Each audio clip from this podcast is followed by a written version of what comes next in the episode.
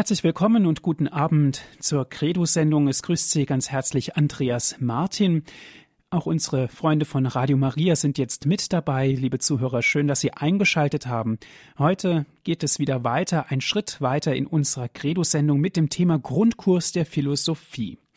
Wir sind verbunden mit Herrn Dr. Egger. Aus Brixen ist er uns zugeschaltet. Liebe Zuhörer, in der letzten Sendung beschäftigten wir uns schon mit der mittelalterlichen Philosophie. Die Philosophie der Patristik wird heute unser Thema sein und Patristik, liebe Zuhörer, das wird in der christlichen Theologie und Philosophie als die Wissenschaft bezeichnet, die sich mit der Zeit der Kirchenväter beschäftigt. Das heißt, mit der Epoche der alten Kirche vom ersten Jahrhundert bis ungefähr zum siebten Jahrhundert oder spätestens ins achte Jahrhundert. Eine sehr alte Lehre, die aber heute dennoch ganz aktuell ist. Heute geht es darüber in unserer Credo-Sendung und zu Gast, wie ich schon gesagt habe, ist bei uns Herr Dr. Peter Ecker aus Brixen. Ich darf Sie ganz herzlich begrüßen, Herr Dr. Ecker. Grüß Gott, Herr Dr. Martin. Einen guten Brauch möchte ich aufgreifen, Herr Dr. Ecker. Ich darf Sie zu Beginn dieser Sendung um ein Gebet bitten. Liebe Hörerinnen und Hörer, ich begrüße Sie auch meinerseits sehr, sehr herzlich zu dieser heutigen Sendung und ich bedanke mich bei Dr. Martin für diese freundliche Einführung. Bevor ich mit meinen Ausführungen beginne, darf ich Sie bitten, dass wir miteinander ein Gebet sprechen, damit der Geist Gottes uns durch diese Sendung begleiten möge. Im Namen des Vaters und des Sohnes und des Heiligen Geistes. Amen. Komm, Heiliger Geist, und erfülle die Herzen deiner Gläubigen und entzünde in ihnen das Feuer deiner Liebe. Sende aus deinen Geist und alles wird neu geschaffen und du wirst das Angesicht der Erde erneuern. Dann wenden wir uns auch an die Mutter Gottes und bitten sie um ihre Fürbitte. Gegrüßet seist du, Maria, voll der Gnade, der Herr ist mit dir. Du bist gebenedeit unter den Frauen, und gebenedeit ist die Frucht deines Leibes, Jesus. Heilige Maria, Mutter Gottes, bitte für uns Sünder, jetzt und in der Stunde unseres Todes. Amen. Und dann wenden wir uns auch an die Engel und bitten sie um ihr kräftiges Geleit. Engel Gottes, unsere Beschützer, denen des höchsten Vaterliebe uns anvertraut hat, erleuchtet, beschützt, regiert und leitet uns. Amen. Und dann wenden wir uns auch an einige Heilige und Selige, die sich in besonderer Weise mit philosophischen Fragen beschäftigt haben. Heiliger Augustinus, bitte für uns. Heiliger Thomas von Aquin, bitte für uns. Heilige Edith Stein, bitte für uns. Seliger Kardinal Newman, bitte für uns. Und seliger Papst Johannes Paul II, bitte für uns. Im Namen des Vaters und des Sohnes und des Heiligen Geistes. Amen. Liebe Hörerinnen und Hörer, wir haben also seit einiger Zeit mit der mittelalterlichen Philosophie begonnen und wir haben uns dabei kurz überlegt, wie es eigentlich zu dieser Verbindung zwischen dem Christentum und der Philosophie kommt. Das hat einen ganz einfachen Grund. Die Menschen der damaligen Zeit wollten nach der Verkündigung des Evangeliums auch eine Erklärung für verschiedene Fragen bekommen. Und da war es nun notwendig, dass man das Evangelium auch mit Hilfe der Philosophie erklärt hat. Die Menschen wollten wissen, um welchen Gott es sich hier handelt. Und da musste man dann auch die Philosophie einsetzen, um den Menschen das zu erklären. Und diese ersten Denker des ersten Jahrhunderts hatten hier das große Glück, dass ihnen eine reiche Philosophie zur Verfügung stand, nämlich die griechische Philosophie. Und sie haben diese Philosophie immer wieder verwendet, um den Menschen das Evangelium besser erklären zu können. Natürlich mussten sie die griechische Philosophie dann entsprechend an die christliche Lehre anpassen. Aber es war mit Hilfe von verschiedenen Fachausdrücken der griechischen Philosophie leichter, das Evangelium zu erklären. Und damit kommen wir auch schon zur ersten Strömung der mittelalterlichen Philosophie, nämlich zur Patristik. Das Wort Patristik enthält das Wort Pater, das heißt Vater. Die Patristik ist die Zeit der sogenannten Kirchenväter. Die Kirchenväter, das waren gewissermaßen die geistigen Väter der jungen Kirche. Das waren ganz entscheidende Denker und die hatten eine zweifache Aufgabe. Zum einen mussten sie versuchen, mit Hilfe der Philosophie verschiedene Lehren des Christentums zu erklären und zu vertiefen. Und auf der anderen Seite hatten sie aber auch die Aufgabe, das Christentum philosophisch zu verteidigen. Es hat nämlich in diesen ersten Jahrhunderten auch nicht an geistigen Angriffen gegen das Christentum gefehlt. Es hat eine große Schar von heidnischen Philosophen gegeben, die sich mit dem Christentum auseinandergesetzt haben. Und da bedurfte es nun einer Verteidigung aus christlicher Sicht. Und so waren also diese frühen christlichen Denker, diese Kirchenväter darum bemüht, einmal nach innen hin das Christentum zu erläutern und zu erklären. Und zum Zweiten waren sie darum bemüht, das Christentum auch gegenüber einer heidnischen Umwelt zu verteidigen. Man hat die Patristik dann unterteilt in eine sogenannte östliche und in eine westliche Patristik. Die östliche Patristik umfasst den griechisch sprechenden Teil des römischen Reiches und die westliche Patristik hingegen hat sich hauptsächlich aus dem lateinisch sprechenden Westen des römischen Reiches rekrutiert.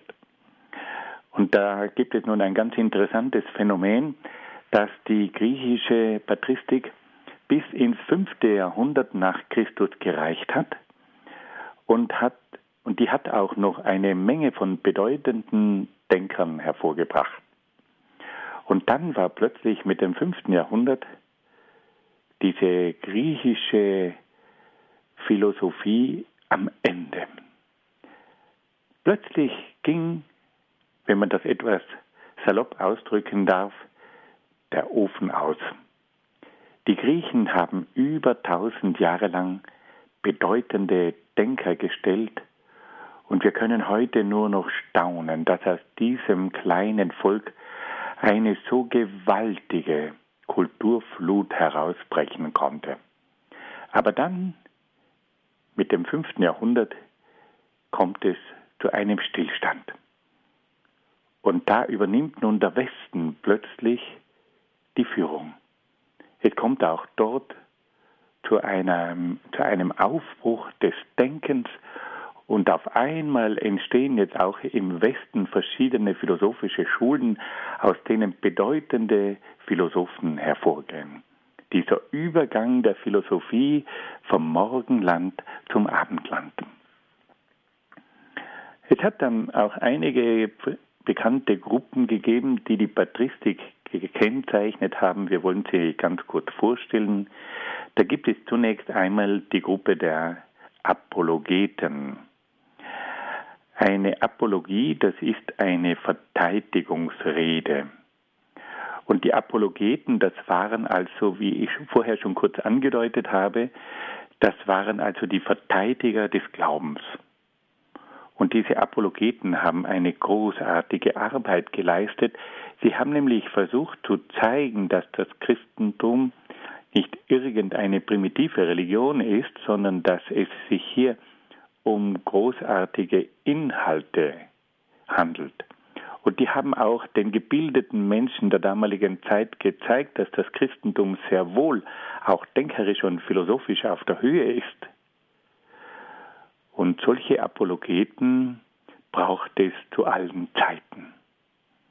Es braucht auch heute wieder eine Apologetik. Das wird heute oft in Frage gestellt, dass man sagt, wir brauchen keine Apologeten mehr. Wir bieten unsere Religion an. Wir brauchen sie nicht mehr zu verteidigen. Aber das stimmt so nicht. und das will ich auch mal ganz kurz in Klammer einfügen, es hat im 20. Jahrhundert noch eine sehr klare christliche Apologetik gegeben gegenüber den verschiedenen Ideologien. Es hat in der Zeit des Nationalsozialismus sehr wohl christliche Denker gegeben, die das Christentum geistig verteidigt haben und die auch die Irrtümer der damaligen Weltanschauungen aufgezeigt haben. Es hat eine Apologetik gegenüber dem Nationalsozialismus, gegenüber dem Kommunismus, gegenüber dem Kapitalismus, gegenüber der Konsumgesellschaft. Da hat es Denker gegeben. Und das war eine große Hilfe auch für die Christen. Die haben damals gewusst, wo es lang geht, weil hier verschiedene Päpste auch Lehrschreiben veröffentlicht haben, in denen sie ganz klar die christliche Position dargelegt haben und wo sie auf die Unterschiede zwischen dem Christentum und den verschiedenen Ideologien hingewiesen haben. In der heutigen Zeit kommt diese Ideologie, diese Apologetik zu kurz. Und da passiert dann Folgendes, dass eben auch in die Theologie Ideologien hineinwirken. Es kommt zu einer Unterwanderung der Theologie durch verschiedene Ideologien und die Menschen merken das nicht mehr. Das ist heute oft unheimlich. Wenn man heute die Theologie ein bisschen genauer studiert, dann stellt man fest, oho, da sind ja gewisse negative Einflüsse von Seiten der Aufklärung drin. Die Aufklärung, das ist eine philosophische Strömung, die viele gute Seiten hat, aber die auch manche problematische Seiten hat. Und da sieht man plötzlich, da ist ja ein Einfluss drinnen, oh, auch von marxistischer Seite. Und dann ist ein Einfluss drinnen von feministischer Seite. Und da ist da plötzlich ein Einfluss drinnen von liberaler Seite.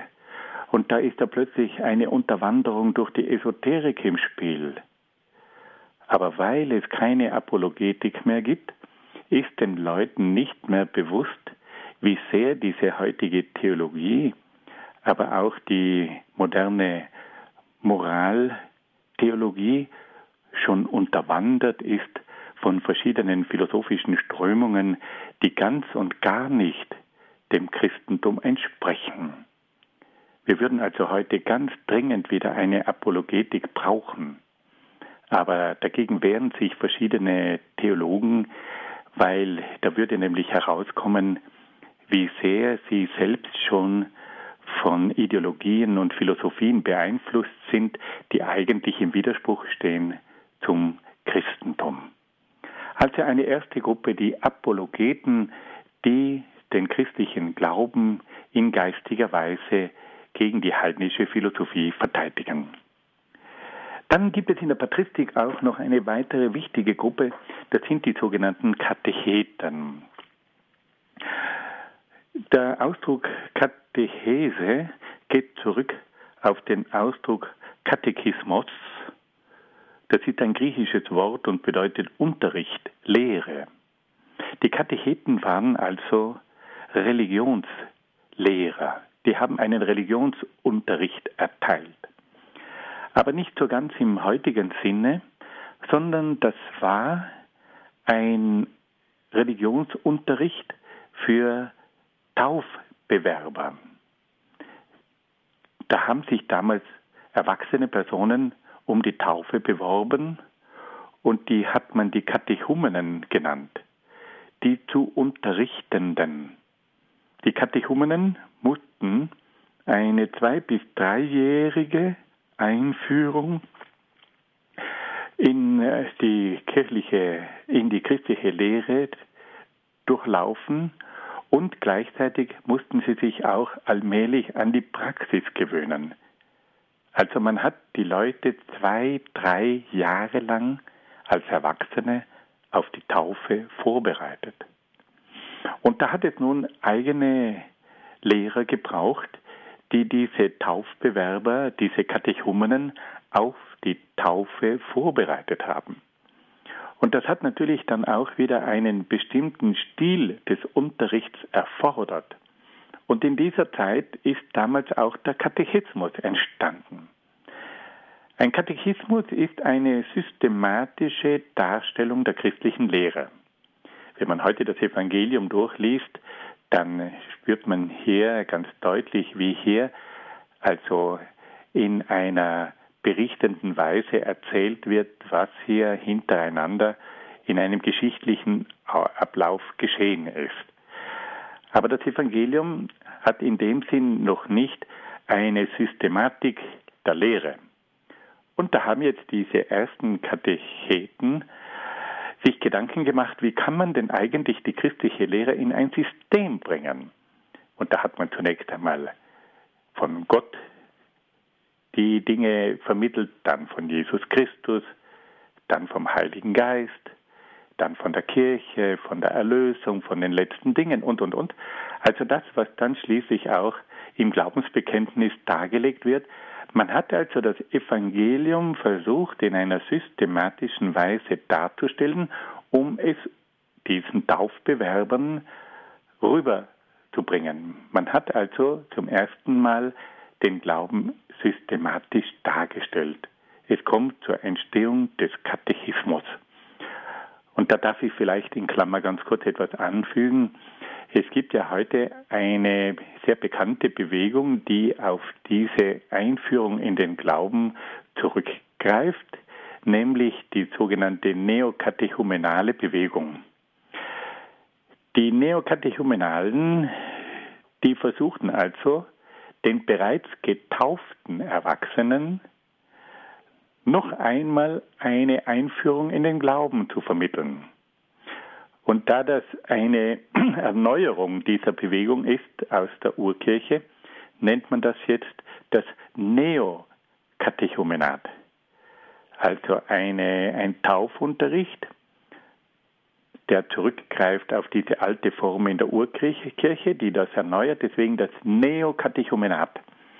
Und das Neokatechumenat, das hat eine großartige Funktion, weil hier nämlich erwachsene Menschen, die bereits getauft sind, noch einmal in den Glauben einführt. Wir wissen ja, dass der Religionsunterricht in den jungen Jahren oft nicht immer sehr erfolgreich ist, auch deswegen, weil ein Jugendlicher in der Zeit der Pubertät nicht immer so ganz von diesen Dingen überzeugt ist. Und jetzt gibt man also Erwachsenen die Möglichkeit, noch einmal den Katechismus in einer reiferen Lebensphase neu kennenzulernen, das Neokatechumenat.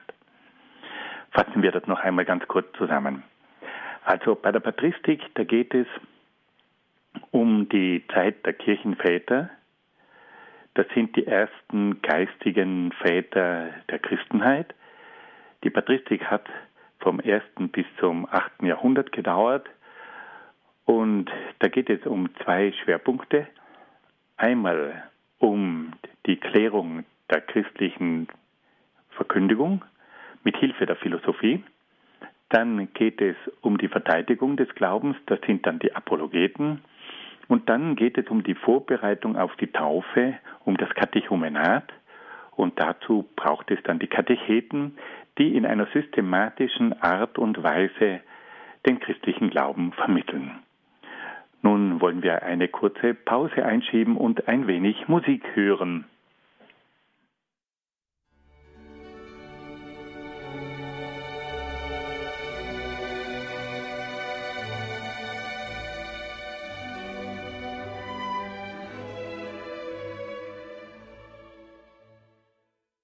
Herzlich willkommen in der Credo-Sendung hier bei Radio Horeb, liebe Zuhörer. Ich bin Andreas Martin.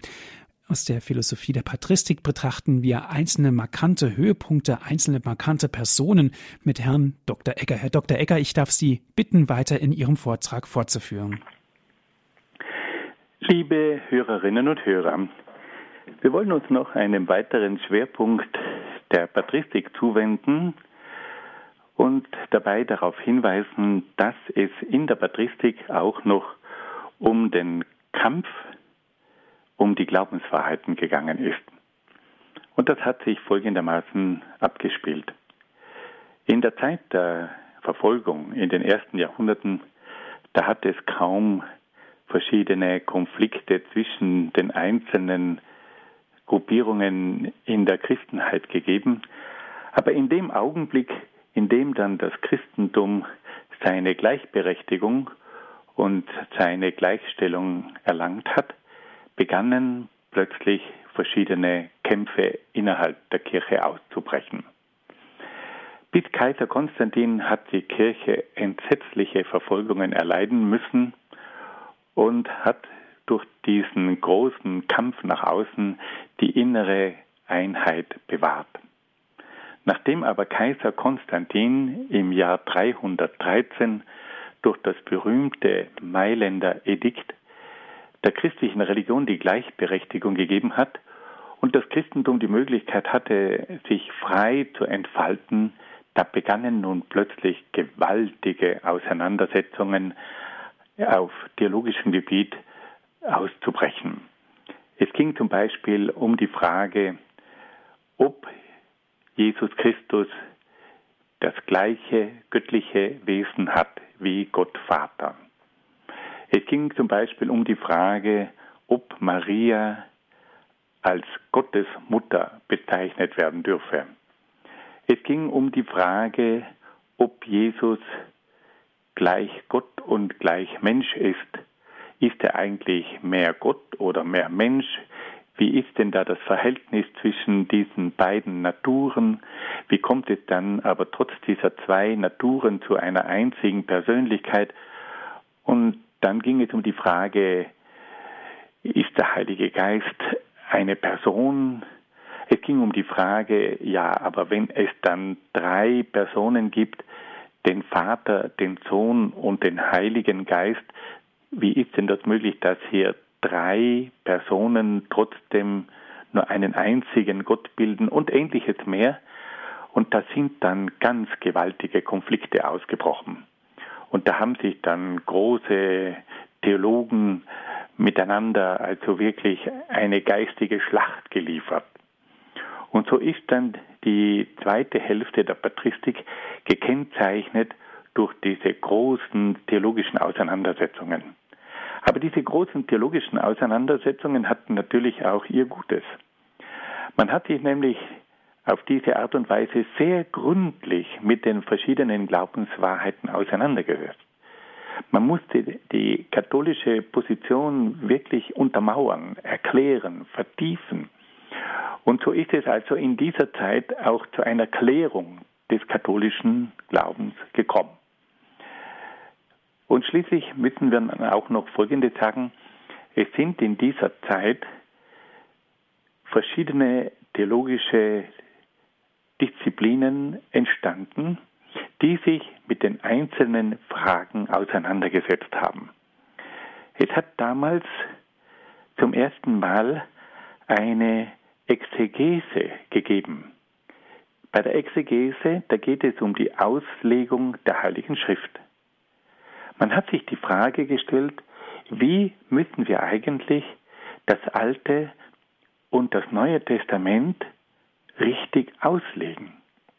Was bedeuten denn verschiedene Stellen in der Heiligen Schrift? Und da hat man sich gefragt, ob es hier Methoden gibt, auf diese Art und Weise entstand nun eine eigene theologische Disziplin, eine eigene theologisch, ein eigener theologischer Fachbereich, der sich jetzt mit der richtigen Auslegung der Heiligen Schrift beschäftigt hat. Es kam also zur Exegese, zur Frage nach der richtigen Auslegung der Heiligen Schrift. Dann hat es einen weiteren Fachbereich gegeben, das war die Dogmatik. Bei der Dogmatik, da geht es um die Glaubenslehre. Und da hat es nun eigene Spezialisten gegeben, die sich mit der Glaubenslehre auseinandergesetzt haben. Was versteht man unter Gott? Was versteht man unter Jesus Christus? Was versteht man unter dem Heiligen Geist? Was versteht man unter der Dreifaltigkeit? Was versteht man unter der Kirche? Welche Eigenschaften hat die Kirche?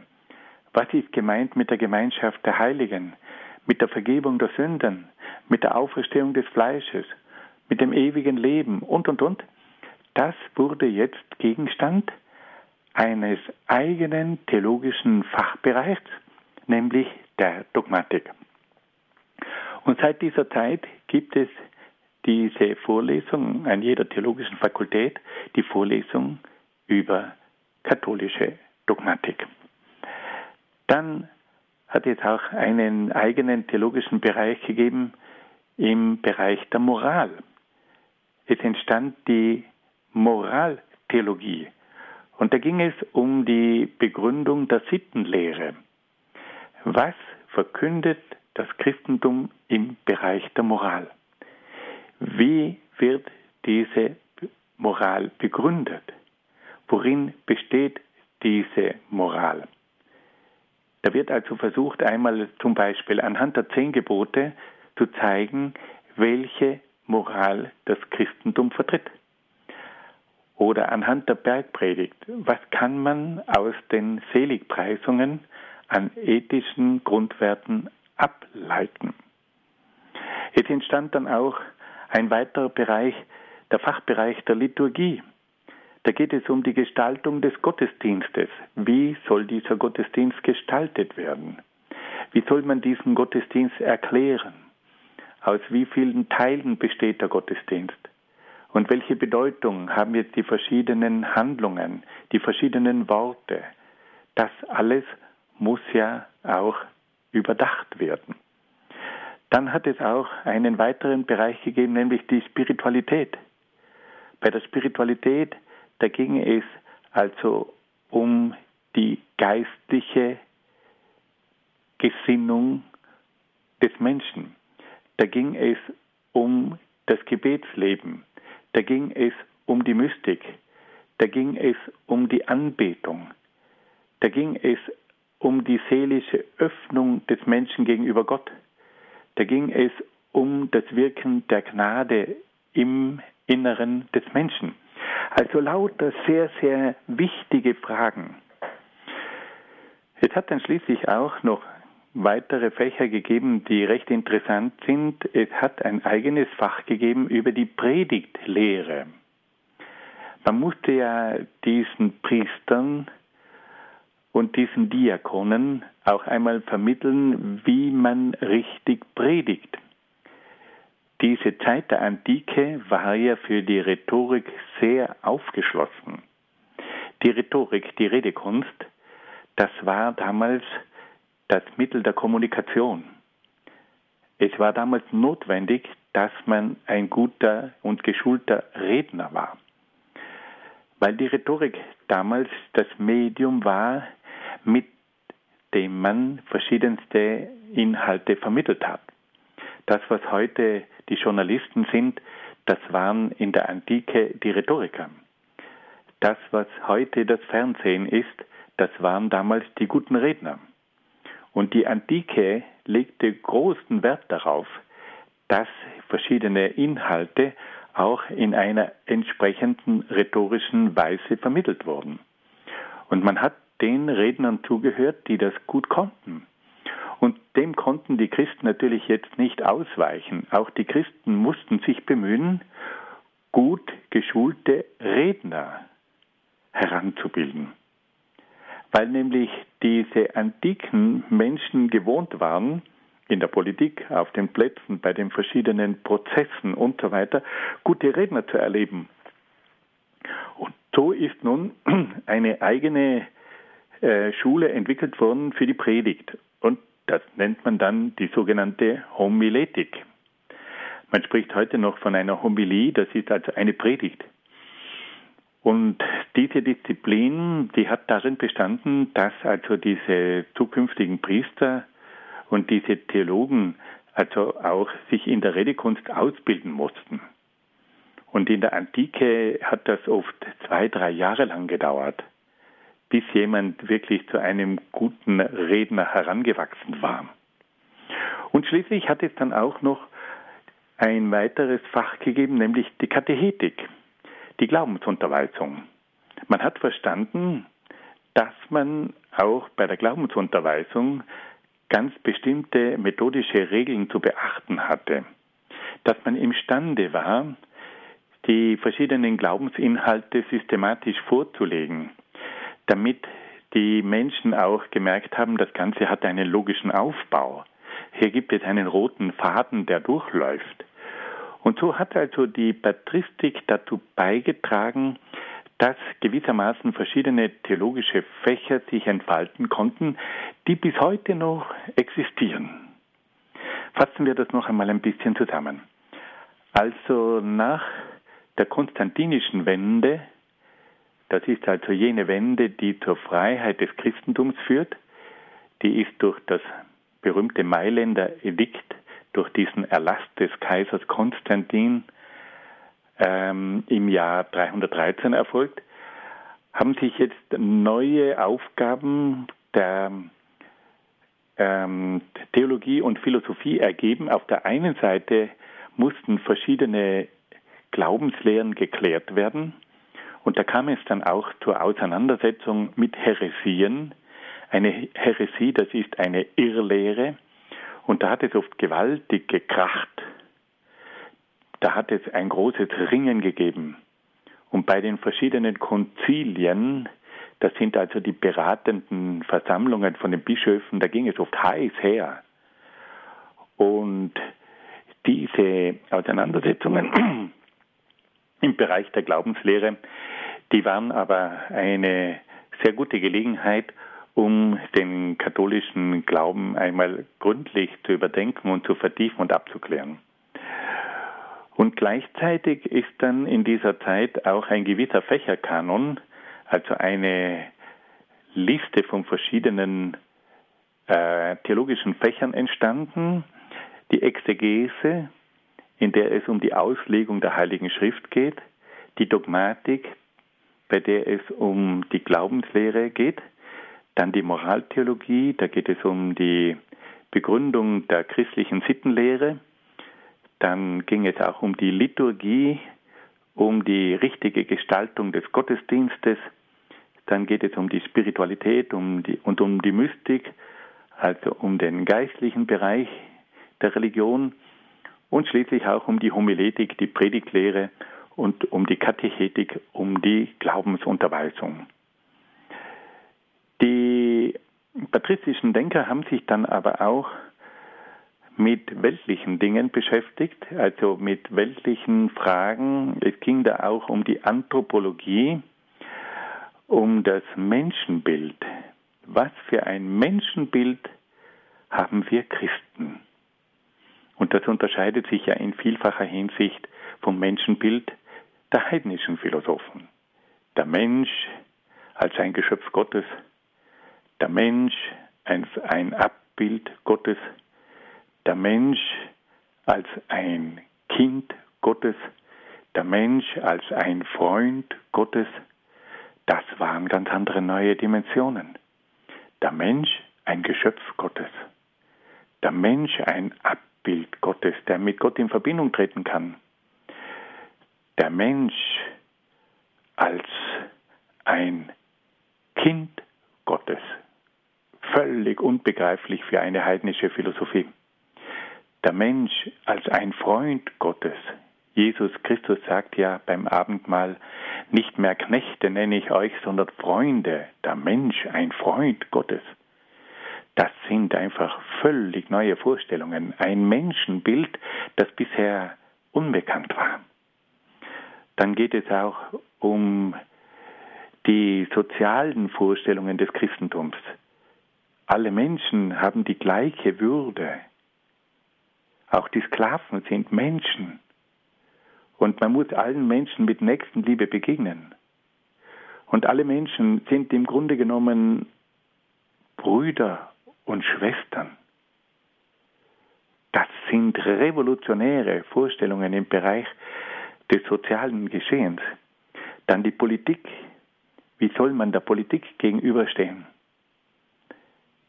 Dass man auf der einen Seite sich als loyaler Bürger eines Staates fühlt, dass man die Obrigkeit anerkennt, aber dass man gleichzeitig in aller Klarheit sagt, staatliche Obrigkeit hat keine göttliche Autorität. Sie ist von Gott eingesetzt, aber der Mensch muss Gott mehr gehorchen als der politischen Autorität. Das sind völlig neue Vorstellungen. Und dann auch vom Geschichtlichen her. Die Patristik macht den Menschen plötzlich klar, dass es nicht nur eine profane Geschichte gibt, also eine weltliche Geschichte, sondern dass es da auch eine Heilsgeschichte gibt, dass der Sinn der Geschichte das Heil des Menschen ist. Da geht es nicht um die Macht, da geht es nicht um die Interessen, sondern da geht es letztlich um das Heil des Menschen. Da geht es um einen Erlösungsprozess. Da geht es um die Überwindung des Bösen. Das ist eine völlig neue Sicht von Geschichte. Die Geschichte als Heilsgeschichte. Und wenn dann Augustinus dem Erdenstaat, dem weltlichen Staat, den Gottesstaat gegenüberstellt, die berühmte Civitas Dei, also der Staat Gottes, wird dem Staat der Welt gegenübergestellt, dann ist das ein gewaltiges Szenarium. Hier wird eine ganz neue Dimension eingebracht.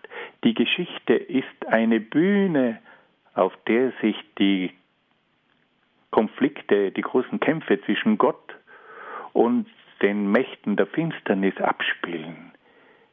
Die Welt ist nicht nur ein rein menschliches Geschehen, da bekämpfen sich Himmel und Hölle, und der Mensch ist in dieses Geschehen hineingestellt, und er muss diese tiefere Sicht der Geschichte haben, dass es hier um eine Auseinandersetzung geht zwischen Himmel und Hölle. Und erst er in diesen Konflikt hineingestellt ist, da bekommt dann die Geschichte eine ganz andere Dimension. Und da merkt man dann plötzlich, dass man die Geschichte mit ganz anderen Augen betrachtet. Also das ist unglaublich, welche Gedanken hier entwickelt werden. Es gibt ein neues Menschenbild. Es gibt eine neue Vorstellung von den sozialen Prozessen. Es gibt eine neue politische Einstellung. Es gibt eine neue Sicht der Geschichte. Und hier wird einem zum ersten Mal bewusst, dass das Christentum eigentlich eine gewaltige Wende herbeigeführt hat. Es gibt tatsächlich eine Geschichte vor und eine Geschichte nach Jesus Christus. Und das alles wird in den Werken von diesen Kirchenvätern bewusst. Fassen wir das noch einmal ganz kurz zusammen. Es gibt also in der zweiten Phase der Patristik folgende Schwerpunkte. Einmal geht es um die Klärung der christlichen Lehre und um die Auseinandersetzung mit den verschiedenen Heresien. Dann geht es um die Entwicklung eines Fächerkanons. Es entstehen jetzt verschiedene theologische Fächer. Und schließlich kommt es dann auch zu einer neuen Sichtweise in verschiedenen weltlichen Bereichen. Das Menschenbild schaut ganz anders aus. Die Vorstellung der Gesellschaft wird anders gesehen. Es gibt dann auch eine neue politische Einstellung und schließlich auch eine neue historische Sichtweise. Ja, nun wollen wir wieder eine kleine Pause einschieben und hören wieder ein bisschen Musik.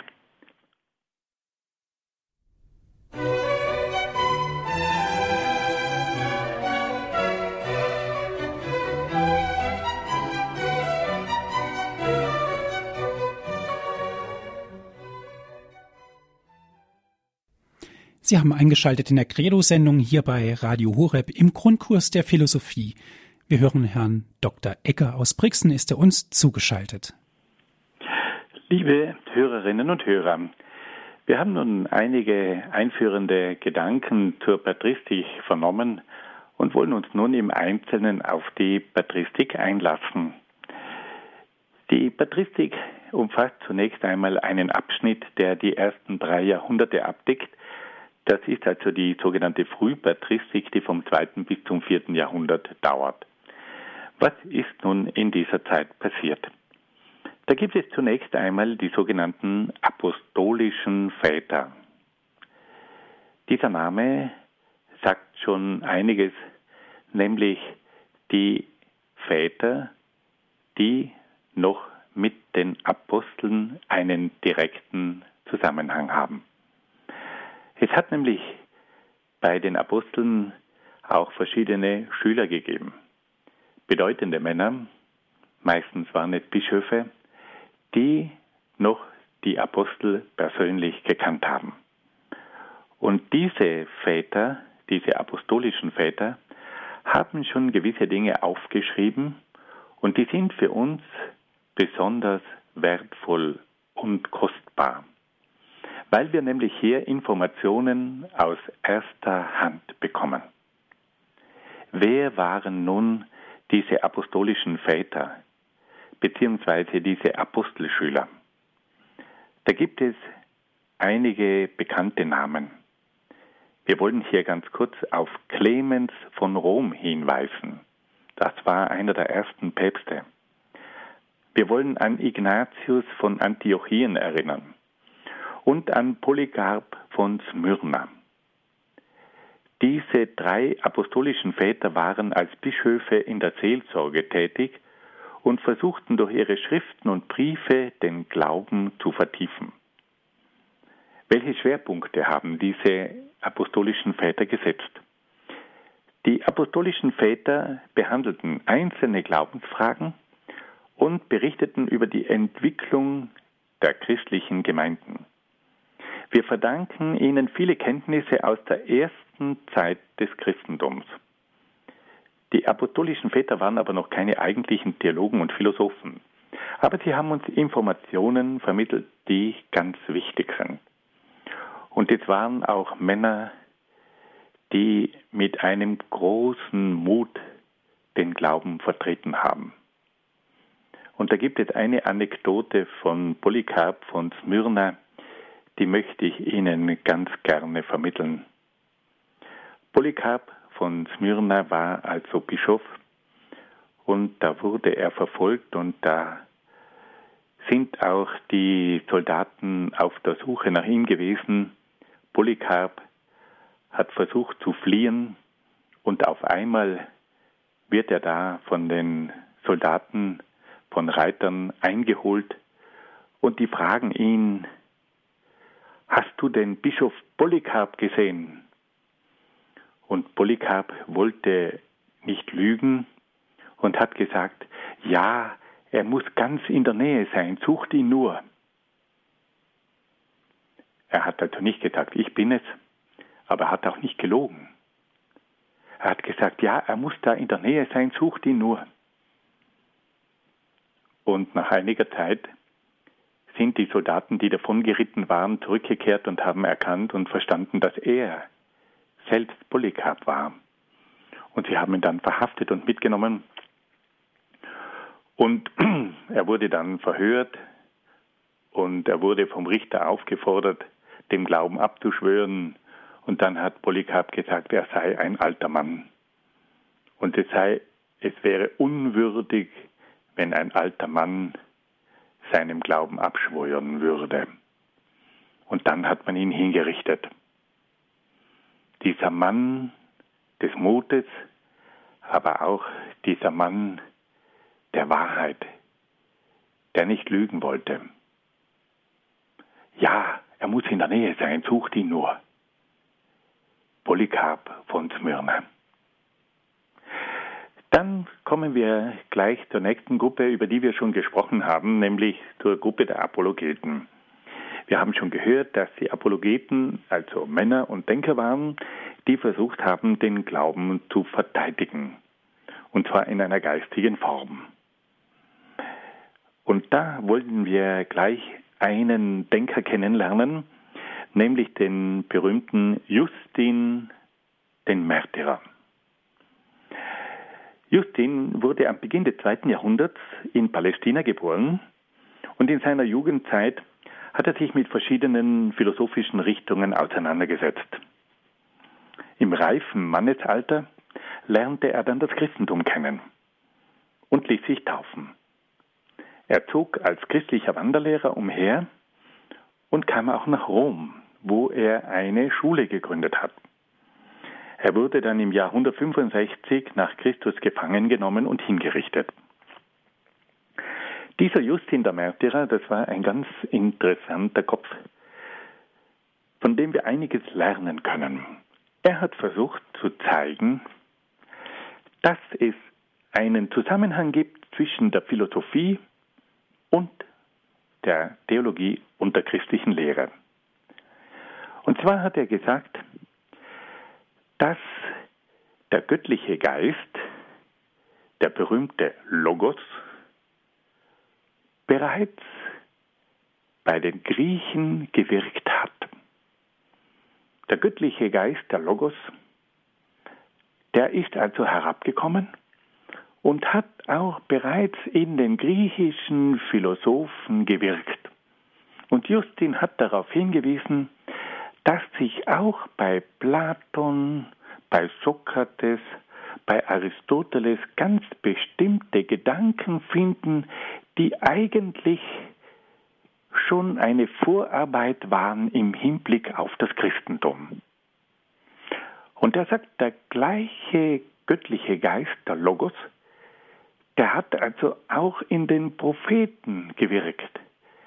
Der hat die Propheten des Alten Testaments inspiriert und geführt. Und er wollte damit darauf hinweisen, dass der Geist Gottes schon von Anfang an gewirkt hat, einmal in der griechischen Philosophie und dann auch bei den Propheten des Alten Testaments. Und da baut er nun eine Brücke. Auf der einen Seite war dieser Begriff des Logos, das ist der göttliche Geist, der war jedem damals gebildeten Menschen ein Begriff. Wenn wir daran denken, von diesem Wort Logos kommt ja auch unser heutiges Wort Logik, hängt damit zusammen und ähnliches mehr. Und damit hat er eine Brücke gebaut zwischen dem griechischen Begriff des Logos, des göttlichen Geistes, und auf der anderen Seite auch dem Heiligen Geist. Und er sagt, Gott wirkt schon in die griechische Philosophie hinein und er wirkt dann auch hinein in die christliche, in die alttestamentliche Prophetie. Und dann, und hier kommt es nun zu einer ganz entscheidenden Aussage, sagt Justin, ist dieser göttliche Geist, dieser Logos, in Jesus Christus persönlich auf die Welt gekommen und Mensch geworden. Der Logos spricht nicht nur durch die Philosophen und spricht nicht nur durch die Propheten, sondern er kommt selbst und wird Mensch in Jesus Christus. Der göttliche Logos wird Mensch. Und wenn wir das einmal klar vor Augen haben, verstehen wir auch die Einführung zum Johannesevangelium. Da heißt es, En arche, Logos en. Im Anfang war der Logos. Wir übersetzen das immer, am, im Anfang war das Wort. Aber was da dahinter steht, ist mehr als Wort. Im Anfang war der Logos, der göttliche Geist. Und dieser göttliche Geist war in Gott. Und dieser göttliche Geist kommt nun aus Gott heraus. Und der kommt heraus wie ein Wort, das den Mund verlässt und jetzt aus Gott hervortritt und Mensch wird. Diese Logos-Philosophie, dass dieser göttliche Geist, der in Gott Vater wohnt, nun wie ein Wort aus Gott Vater hervorgeht und jetzt auf die Welt herabkommt und Mensch wird, das wird nun deutlich. Und wenn wir heute beten, und das Wort ist Fleisch geworden und hat unter uns gewohnt, dann ist das zum Teil eine griechische Philosophie, die hier für das Christentum eingesetzt wird. Wir könnten das einmal etwas freier übersetzen.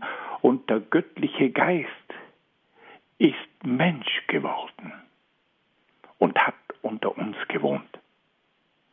Und hier hat Justin eine großartige Brücke gebaut zwischen der griechischen Philosophie, zwischen dieser Lehre vom göttlichen Geist, vom Logos und dem Heiligen Geist, beziehungsweise die Verbindung gebaut auch hin zu Christus, der zuerst in Gott drinnen war und nun wie ein Wort aus Gott hervortritt und Mensch wird.